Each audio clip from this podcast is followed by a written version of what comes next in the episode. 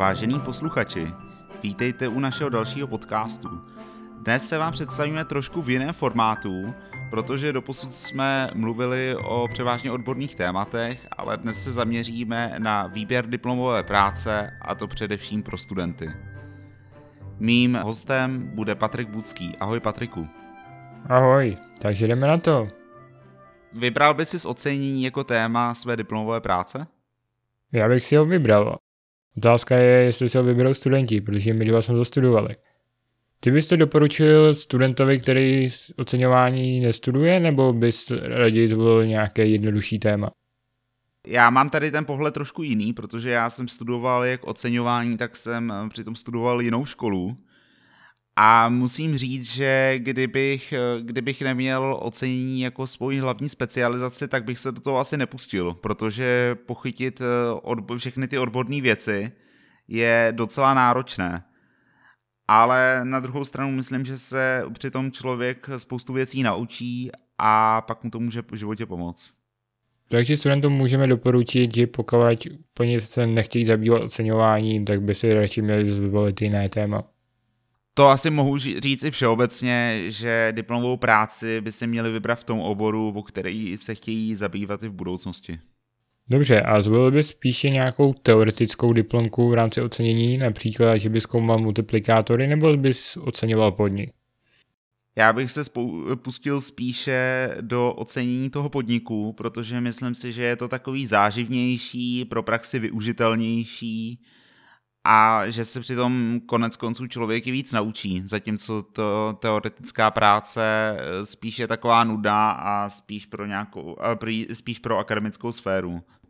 Mhm, no, jako samozřejmě pokud chcete třeba pokračovat v rámci doktorského studia, tak se už hodí v rámci diplomky řešit něco, co by, s čím byste chtěli pokračovat i na doktorátu. Nějaké zajímavé teoretické téma, který jde dále zkoumat a najít tam nějaké nové souvislosti. Pokud ale potom chcete zamířit do praxe, tak samozřejmě je lepší dělat to ocenění, protože třeba i u toho pracovního pohovoru můžete se na to odkázat, že jste tohle dělali, můžete to ukázat a můžete to mít jako referenci. Mm, to mohu potvrdit, protože já když jsem byl na, na pohovoru do svého budoucího prvního zaměstnání, tak manažer na pohovoru mi potvrdil, že moji diplomovou práci četl a říkal mi tam, co, co se třeba dalo vylepšit a co se mu tam líbilo. Tady je jako nutné říct, že manažer, který ho měl na pohovoru, tak zároveň byl externě vyučujícím na Vysoké škole ekonomické. To je pravda, ale pokud v tom ten člověk eh, pracuje a chce si vybrat dobré, dobré zaměstnance, tak i třeba tady na tu věc se může podívat. Dobře, tak teďka jsme doporučili spíše dělat tu prakticky zaměřenou práci. To znamená oceňovat podnik. Oceňoval bys podnik s tím, že bys měl zajištěnou spolupráci s managementem daného podniku, nebo bys ho oceňoval externě? Eh, já, když jsem začínal oceňovat podnik, tak když jsem oceňoval eh, podnik eh, kvůli mé diplomové práci, tak můj vedoucí to postavil tak, že vlastně musím spolupracovat s tím podnikem, abych měl dodatečné informace, aby to ocení bylo kvalitní, takže jsem ani neměl na výběr a s podstupem času musím říct, že je to lepší protože student se naučí, jak si říkat o, tý, o ty podklady, jaký podklady potřebuje a tak dále. Já měl ten druhý extrém, já to oceňoval z pozice, že jsem neměl přístup do podniku. Jediný, co jsem měl zajištěno, tak jeden z mých bývalých spolužáků z bakalářského studia tak dělal pro konkurenci, takže mi něco řekl o tom trhu, ale už jsem neměl přístup do toho podniku a samozřejmě to ocenění je potom těžší. Na druhou stranu vy potom simulujete, že vlastně oceňujete ten podnik pro soud. Tam taky byste používali jen soudní spis a vůbec byste neměli přístup do toho podniku. Cítil jsi během toho, co si tu diplomovou práci psal, že ti třeba nějaký data chyběly a, a že to není dobře, že ty data nemáš? Samozřejmě, například když jsem chtěl udělat plán investic, tak jako ten dělat z externího pohledu je dost těžký. To mohu potvrdit, když se nemáte od čeho odrazit a i třeba v případě strategické analýzy to může být problém. Hlavně jako když děláte menší podnik nebo střední podnik, kde máte k dispozici jenom výkazy, tak samozřejmě jejich jako investiční činnost dost kolísá. Protože oni investují, když třeba potřebují koupit nový stroj nebo rozšířují výrobu, ale už to není stabilní. takže jsou tam jako strašný v úvozovkách vlny. Tohle by se vám nastalo, když se třeba oceňovalo něco většího, protože tam ty investice jsou rovnoměrnější. Ale když oceňujete externě nějakou jako menší nebo střední společnost, která investuje ve vlnách, tak udělat jako důvěryhodný plán investic z externího pohledu úplně nejde. Patriku, když eh, by si měl vybrat ideální firmu pro ocenění, pro svoji diplomovou práci, jaká firma by to byla? Firma, který víte prostě skoro všechno. Kde víte, jak vypadá trh, kde jsou k dispozici statistiky, kde jsou k dispozici dokonce i prognózy toho trhu, o který se můžete opřít. Takže tohle je obrovská výhoda.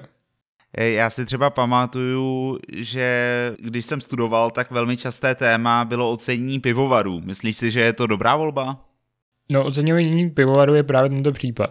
Můžeme říct, že pivo je jeden z nejoblíbenějších alkoholických nápojů v České republice. Takže o pivu, o jeho výrobě, o produkci i o cenách na internetu hromada informací. Máte k dispozici analýzy, takže máte i tu strategickou analýzu, co opřít. I tu finanční analýzu, dokážete se najít výsledovky konkurentů, takže máte s tím srovnávat. Takže proto myslím, že jako ty pivovary jsou velice oblíbené, je to právě ten případ, kdy máte k dispozici obrovské množství dat a nemáte datovou nouzi. Napadá ti ještě nějaký jiný obor, kde, bys, kde by byly takhle dostupná data a kde by se to dalo snadno udělat? No, napadá mě automotiv, nebo jako automobilovou výrobu.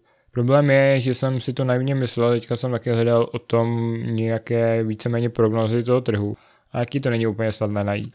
Takže třeba tomu automotivu ono to vypadá, že v Čechách, protože jsme na něm velice závislí, je těch dat hromada, ale úplně to neplatí. A jsou samozřejmě větší zabijáci než automobilový průmysl. Třeba já v diplomce oceňoval společnost, která vyráběla interiérové dveře a o tom trhu není v České republice skoro nic.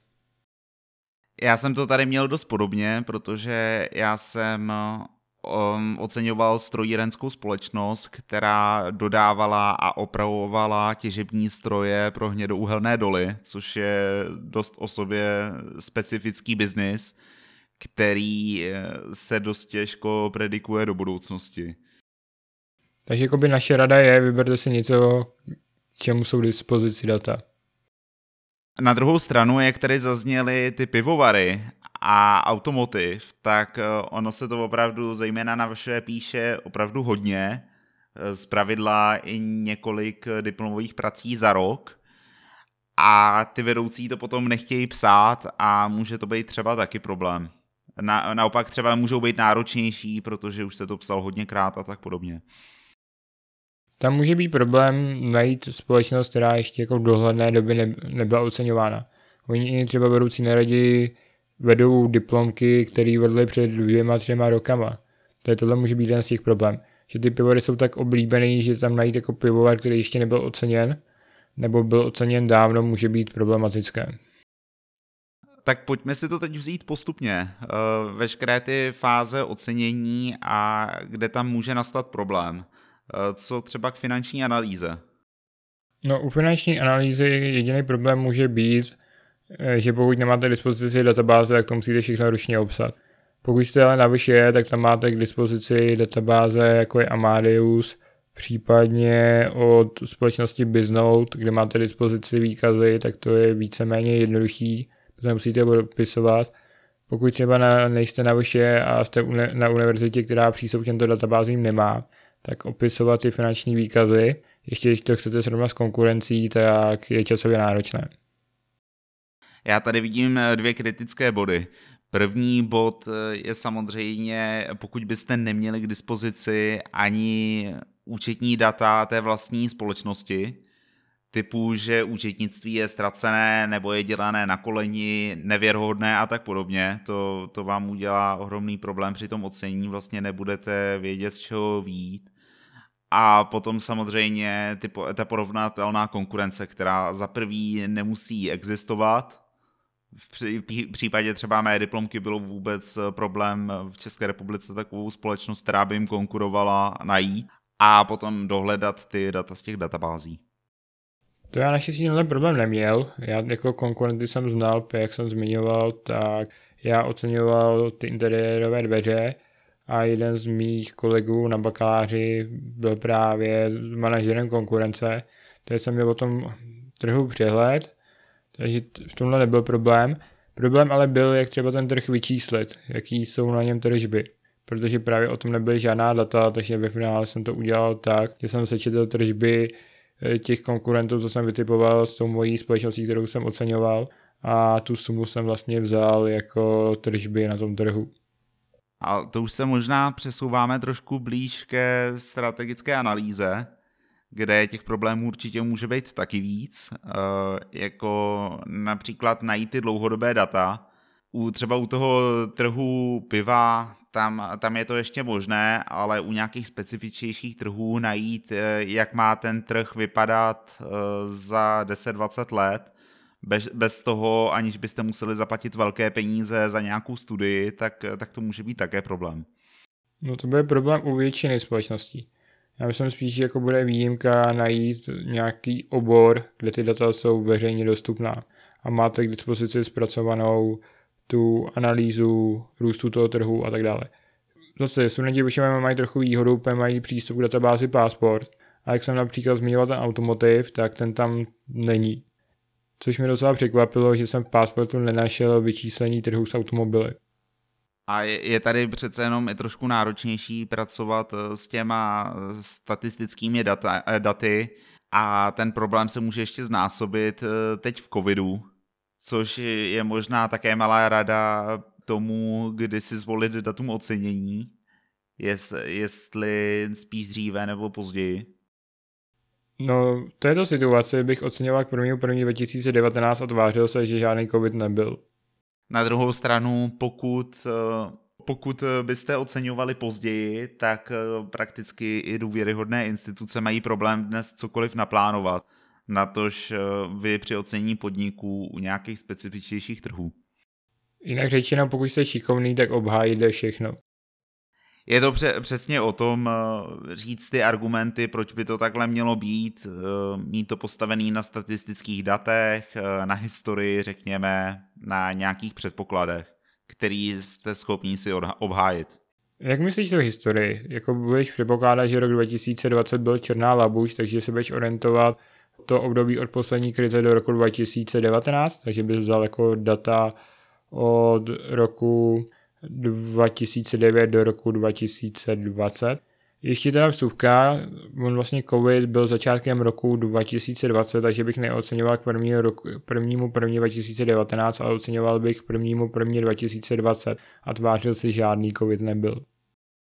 Já bych řekl na tu otázku, tady asi není úplně jednoduchá odpověď, protože pokud bych oceňoval nějaký IT obor, tak eh, tam prakticky mohu vycházet i z těch vysokých temp růstů. Eh, asi ho naopak eh, trošku snížit, že ten rok 2020-2021 byl dejme tomu mimořádný a pak už to tempo bude pomalejší. Naopak pokud budu oceňovat něco v cestovním ruchu, tak bych asi k tomu spíš přistupoval jako ta černá labuť, která už se nebude opakovat a ta situace se za několik mnoho let navrátí k normálu. Ale samozřejmě nemám věšteckou kouli a tady to je velmi těžké předpokládat. Aby jsme to ještě vysvětlili, ono to datum ocenění, když ho třeba dáte prvnímu první 2020, tak vy technicky nemůžete použít žádné informace, které byly zveřejněny po tomto datu. Proto jako říkáme, že bychom to oceňovali třeba k prvnímu první 2020 a tvářili se, že žádný covid nebyl, protože samozřejmě nikdo prvního první 2020 nepředpokládal, že z toho covidu se stane pandemie. Byly určitý náznaky, ale samozřejmě, když se podíváte i třeba na ocení na burze, tak ten covid tam ještě nebyl započítán. Souhlasím, tady pokud eh, byste zvolili to starší datum ocenění, tak eh, se tím určitě nemálo pomůžete. Tak přesuneme se už k finančnímu plánu. Ty, když jsi měl přístup do toho podniku, měl jsi nějak ulehčený sestavení finančního plánu? Eh, více měl jsem trošku ulehčení, co se týče strategické analýzy, kdy jsme na základě pohovorů dokázali zhodnotit eh, tu pozici, jestli je nadprůměrná nebo podprůměrná. Ale co se týče generátorů hodnoty, tak eh, ten plán jsem si vytvářel já sám. Takže by žádný finanční plán z podniku se nedostal. Jediný, co jsem dostal, byl tam neprovozní majetek v tom podniku, byl to hotel v Krušných horách, poměrně luxusní, který, který se tvářil jako neprovozní majetek a tak jsem se zeptal, jaké je hospodaření tady toho neprovozního majetku. Samozřejmě, kdybyste to oceňovali externě, tak pokud by neprovozní majetek nezmiňovali například e, ve výroční zprávě, tak nemáte úplně šanci identifikovat, co je neprovozní a co je provozní majetek. Výjimkou jsou například dlouhodobý finanční majetek, kde pokud je to podíl ceřiné společnosti, tak byste ho správně měli ten podíl identifikovat jako neprovozní majetek a tu společnost oceňovat zvlášť. Na druhou stranu jako v rámci diplomové práce Tohle je podle mého názoru trochu v úzovkách přes čáru, že je to moc těžký, protože najednou byste oceňovali ne jednu, ale dvě společnosti. Takže je lepší si zvolit spíš nějakou jakoby střední společnost, přesně společnost střední velikosti, která nemá žádné ceřiné společnosti. Což je možná taky rada na začátek, eh, že byste si měli vybrat společnost, která, která je, řekněme, někde na spodu té majetkové struktury a nedostanete se k oceňování nějakého širokého holdingu. Pokud máte možnost eh, zhodnotit ten neprovozní majetek, tak je to samozřejmě taky dobrý, protože já, jak jsem oceňoval ten hotel, tak eh, to je v podstatě aktivum, který by se dalo oceňovat jako samostatná diplomová práce já jsem to tady, řekněme, zjednodušil, abych, eh, to, abych se věnoval spíš tomu podniku, ale určitě by se k tomu dalo přistoupit velmi komplexně. No a jak bys to udělal, pokud bys měl od podniku už hotový a vypracovaný finanční plán, který bys měl k dispozici? Já v diplomové práci bych, ho, bych z něj sice mohl vít, ale nemohl bych ho použít. Můžeš to odůvodnit? Eh, protože znalec eh, by se neměl eh, nechat příliš ovlivnit plány managementu, na tož oceňovat na základě plánu managementu, protože tyto plány bývají často nadhodnocené. Dobře, teďka trochu odbočka, ty jsi oceňoval i v praxi, byl jsi zaměstnanec znaleckého ústavu, tak jak se to dělá ve znaleckém ústavu?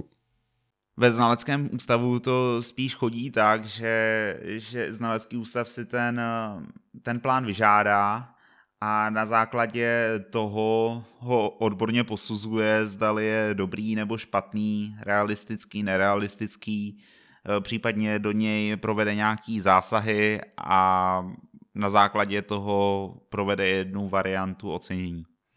Dobře, ale samozřejmě studentům spíše můžeme doporučit, aby si to sami zkusili sestavit, protože ukážou, že to umí. Za prvý ukážou, že to umí, za druhý je to takový nezvyk, že vy, když oceňujete ten podnik, tak se najednou máte sami odhadnout tu doba, dobu obratu jednotlivých položek, co se tam změní, jak se to bude vyvíjet a najednou je to úplně jiný pohled a je, je v tom takový prvek nejistoty, je, jestli to dělám správně, ale já doporučuji tady se nebát a prostě si to vyzkoušet. A potom eh, samozřejmě strávíte pár hezkých hodin na tom, abyste sladili cashflow a aby vám to sedělo výsledovka, rozvaha, cashflow a všechno dohromady. Víceméně obdobný postup byste uplatnili i kdybyste byli takzvaně z toho externího pohledu. Kdybyste neměli přístup do podniku, tak to samozřejmě sestavujete také sami. Nejdřív byste plánovali generátory hodnoty, tím se myslí tržby a jejich růst, provozní ziskovou marži, doby obratu a následně celý pracovní kapitál. Udělali byste si výkaz zisku a ztráty, rozvahu a nakonec byste sestavili bilanci cashflow. Naplánovali byste si investice, což jsme už zmínili, že z toho externího pohledu je to velice obtížné a nakonec byste to ocenili. A tady je ještě důležité dívat se na, na ty logické soustavnosti, aby například vám seděly rezervy, aby výsledovka kooperovala e, s rozvahou, aby to dávali v celkově v tom globálním, e, globálním pohledu smysl a zároveň, aby se vám nějak extrémně nezvyšovala během tomu plánu rentabilita vůči minulosti, pokud tomu není důvod a samozřejmě, pokud byste si s tím nevěděli rady, tak eh, upozorňuji, že některé cené informace můžete získat na našem eh, vzdělávacím webu ocepo.cz. Ještě jsme vrátili k tomu plánu. Dělal bys to tak, že bys třeba vycházel z vážených průměrů minulých let, nebo bys si spíše sledoval trend v minulosti? Záleží asi, jakou, jakých položek a taky jaký je ten podnik. Pokud je to něco dynamicky rostoucího, tak eh, bych řekl, že ta minulost třeba může být nějakým způsobem zkreslená, že se to může vyvíjet rapidně jinak. Ale pokud je to stabilizovaný podnik, který už dlouhodobě podniká, tak bych eh, se nebal klidně té minulosti. A jakoby tak, že bys opravdu sledoval ten trend, že třeba poslední roky se to lepšilo, takže bys lepšil to i v rámci toho finančního plánu, nebo by se třeba vypočítal, jaký tam byl průměr a snažil se zase konec té první fáze dostat k těm průměrným hodnotám z minulosti. Tohle bych řekl, že na to není jednoznačný recept. Eh, vy můžete dát historii za, za posledních pět let, vy můžete dát poslední rok, vy můžete dát nějaký eh, průměrný nárůst, průměrný pokles, všechno si dokážu představit u různých položek. Dobře, napadá ti ještě něco, na co si dát pozor v rámci finančního plánu a plánu generátoru hodnot? Nic dalšího mě k tomu už asi nenapadá. Dobře, tak se pojďme přesunout k samotnému ocenění. Na co se tam dát pozor? Jaké je výhoda, když máš podnik, do kterého máš přístup a naopak, když jsi externista? Já tady bych si dal ještě pozor při výběru na to, abych si vybral podnik, kde je, řeknu, jednoznačná ta metoda protože pokud máme společnost, která má nízký, nízký aktiva a zároveň hodně vydělává a je docela jasný, že to bude výnosová metoda, je to docela, je to docela snadno obhajitelné a snadné celkově, ale největší problém nastává u takových podniků, který sice za posledních 5-10 let dosahují každý rok zisků, ale je to vlastně kladná nula protože i když to začnete oceňovat výnosově, tak vám někdo naskne, že, že by to máte dělat majetkově a opačně. Takže zvolit si jednoznačný podnik, který generuje cash flow a roste, aspoň nějakým tempem. Ano, anebo potom opravdu špatný podnik, kde je evidentní to majetkové ocenění. A šel bys dělat to majetkové ocenění? Třeba kdyby studoval vyšší nebo byste se s tomu radši snažil vyhnout? Já si myslím, že to majetkové ocenění je spíš náročnější, ale záleží samozřejmě na typu majetku. Já jsem to tady měl ještě ošperkovaný, když jsem dělal eh, svoji diplomovou práci, tak eh, jsem v podstatě nejdříve dělal něco jako amortizační hodnota, amortizační metoda, kde vlastně jsem počítal s nějakým dlouhým plánem a pak jsem to postupně utlomoval ale na, nakonec eh, jsem eh, vlastně udělal nějaký kompromis, kdy jsem spíš simuloval různý scénáře.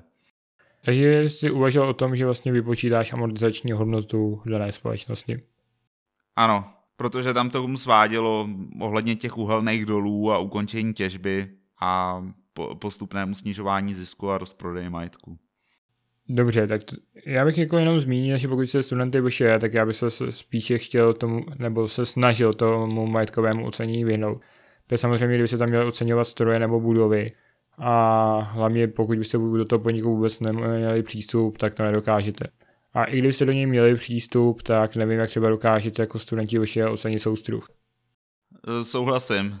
Sice se to vyučuje, ale těch položek opravdu může být eh, stovky, ve větších podnicích možná i tisíce a je to opravdu nemožný. A potom možná sklouznete k tomu, že to oceníte nějakým koeficientem, že veškerý majetek byste prodal za 50% hodnoty, ale nevím, co vám na to vedoucí potom řekne. Pojďme teda už k tomu finálnímu ocenění. Na co si tam dávat pozor? Rozhodně diskontní míra, protože zejména na vše se o tom dá hodně diskutovat. A potom, jak jsem říkal, v generátorech hodnoty, aby všechno bylo sladěné, co se týče té tý minulý a budoucí rentability. Když jsi z pohledu externisty, tak vlastně tvoje ocenění nemáš s kým skonfrontovat. Měl si tu možnost, že si tu společnost ocenil a dal jí k dispozici podniku a oni ti potom k tomu něco řekli? Dal jsem jí k dispozici podniku, bohužel bez odezvy. Co ty, Patriku?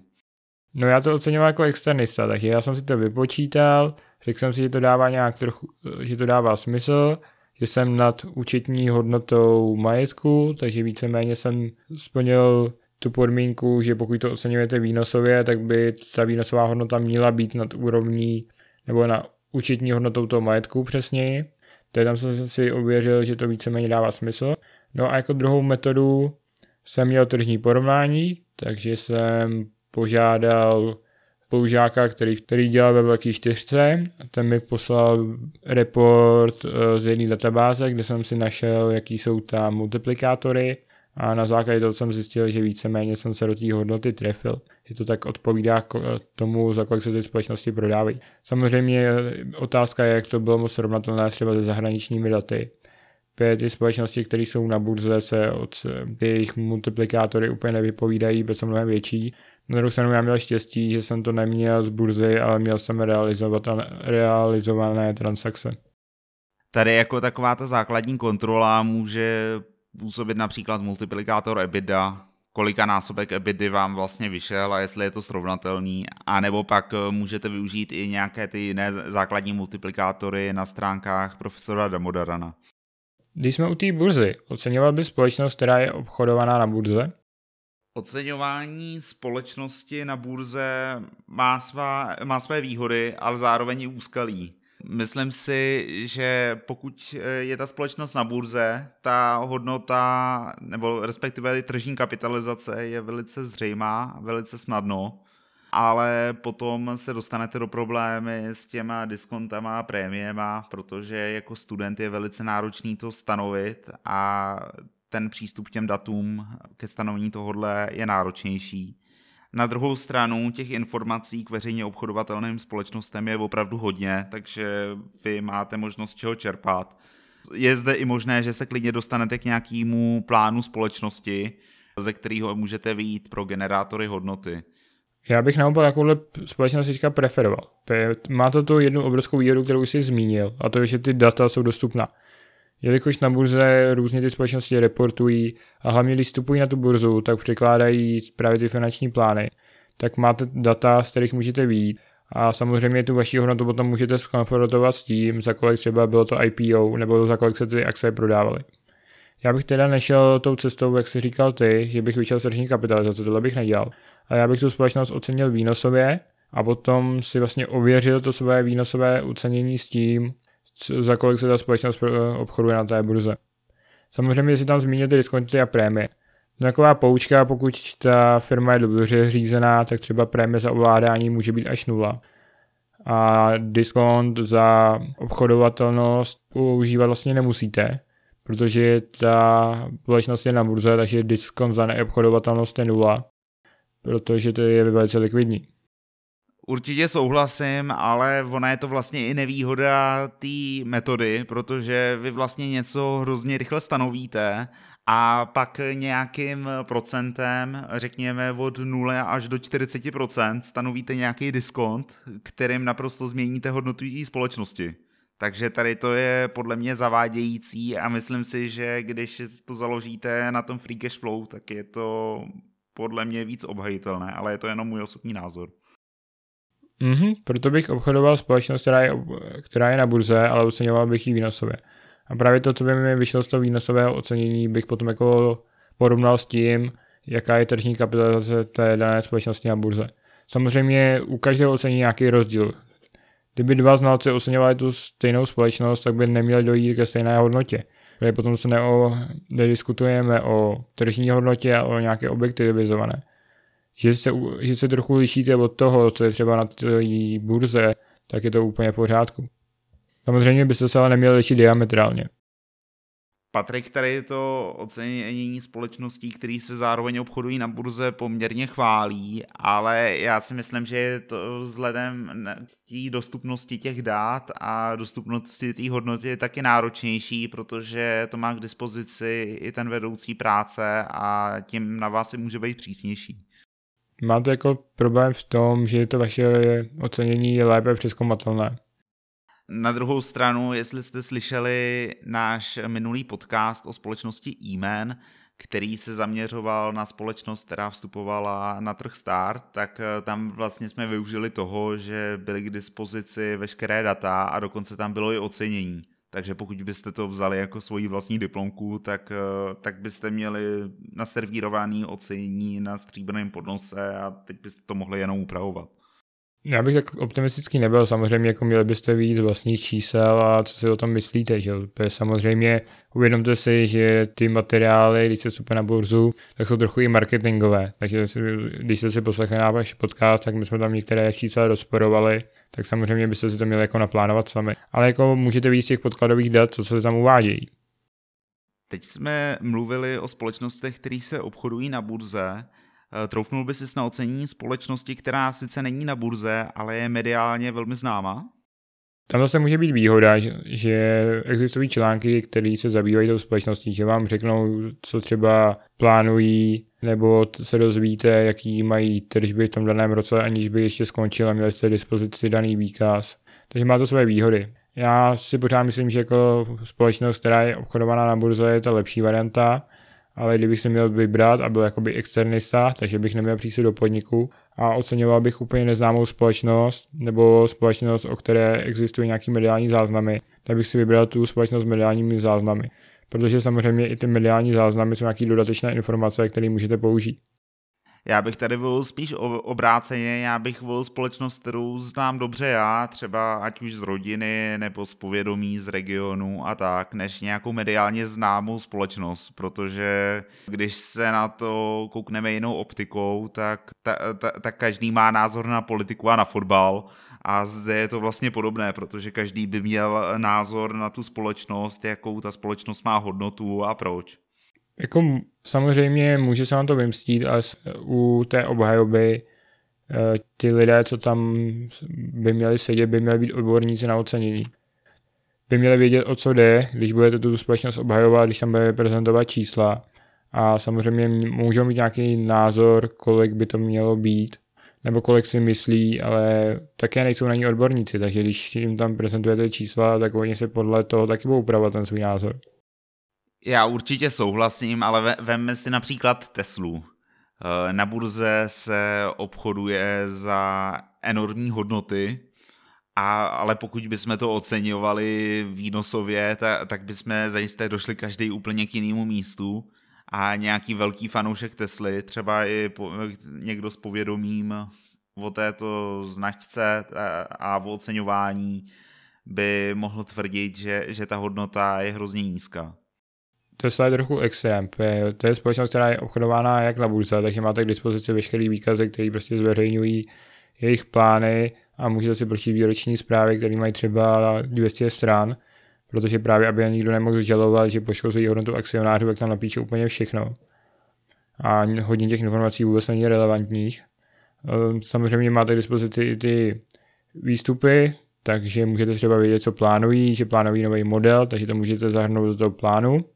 Musíte si ale jako zároveň uvědomit, že ta Tesla hold jako společnost, kde, která má nějaký růstový potenciál, jo. takže tohle taky není úplně dobré oceňovat, hlavně v diplomce. To si můžete nechat, až třeba už budete trochu pokročilejší, ale v té diplomové práci byste si jako měli vybrat takovou jako dobrou střední společnost, která má nějaký růst, je zisková, ale zase by se to nemělo přehánět. Protože samozřejmě čím je ta společnost ziskovější a má větší potenciální růsty, tím je těžší udělat ten finanční plán. Uh, a já mám ještě zkušenosti, že někteří vedoucí se vlastně vůbec nedívají na ten konečný výsledek, kolik vám ta společnost vyšla a jestli je to správně, ale spíš se dívají na, to postup, na ten postup, na to kritické uvažování, na to, jak jste k tomu číslu došli. To lze potvrdit. Tak, teď se pojďme přesunout už k samotnému závěru. Jak bys, připra- jak bys ses připravil k obhajobě? Eh, připravil bych si prezentaci, ale kladl bych tady důraz na to, aby to bylo co nejkratší a řekněme finanční analýzu, eh, strategickou analýzu bych velice zkrátil. Například bych jenom řekl, že to jsou, to jsou eh, parametry, které splňují výnosové ocenění a pak bych se zaměřil převážně na ten plán a hlavně na to ocenění. Já bych postupoval tak, že bych se snažil prodat všechno, co jsem v úvozovkách dělal navíc, nebo ty zajímavosti, nebo to, co bylo pracný a mohlo by být zajímavý i pro komisi, že bych jako předvedl, že tohle umím, že to není úplně standardní postup, ale že je to správný postup, například jako nějaký inovace, které se v tom oceňování dělají, které vás třeba učili, takže nepoužijte, nepoužijte standardní bezrizikovou míru na úrovni státních dluhopisů, ale použijete například tu diferenciovanou bez, eh, bezrizikovou míru a to jako jsou body, které jakoby můžete tam v úvozovkách nahnat. To, to by mohly být plusové body zajímavosti určitě, silná místa určitě, ale zase se snažte, aby, abyste se vešli do toho limitu, protože myslím si, že nic není horší, než když 40 eh, minut popisujete něco, co vlastně tu komisi nezajímá. Spíš stručně, jasně, jednoduše. Neunudí komise k smrti, ale jako vypíchnout ty silné stránky, ty věci, co jste dělali navíc a ty postupy, které třeba úplně nejsou standardní, ale učili vás v rámci třeba oceňování jedna nebo oceňování dvě, protože to vám pomůže, když třeba tam vypráví, no vypráví, když tam přednáší Mařík o tom, jak udělat diferencovanou bezrizikovou míru a použijete v té práci, tak samozřejmě si u té komise uděláte trochu oko.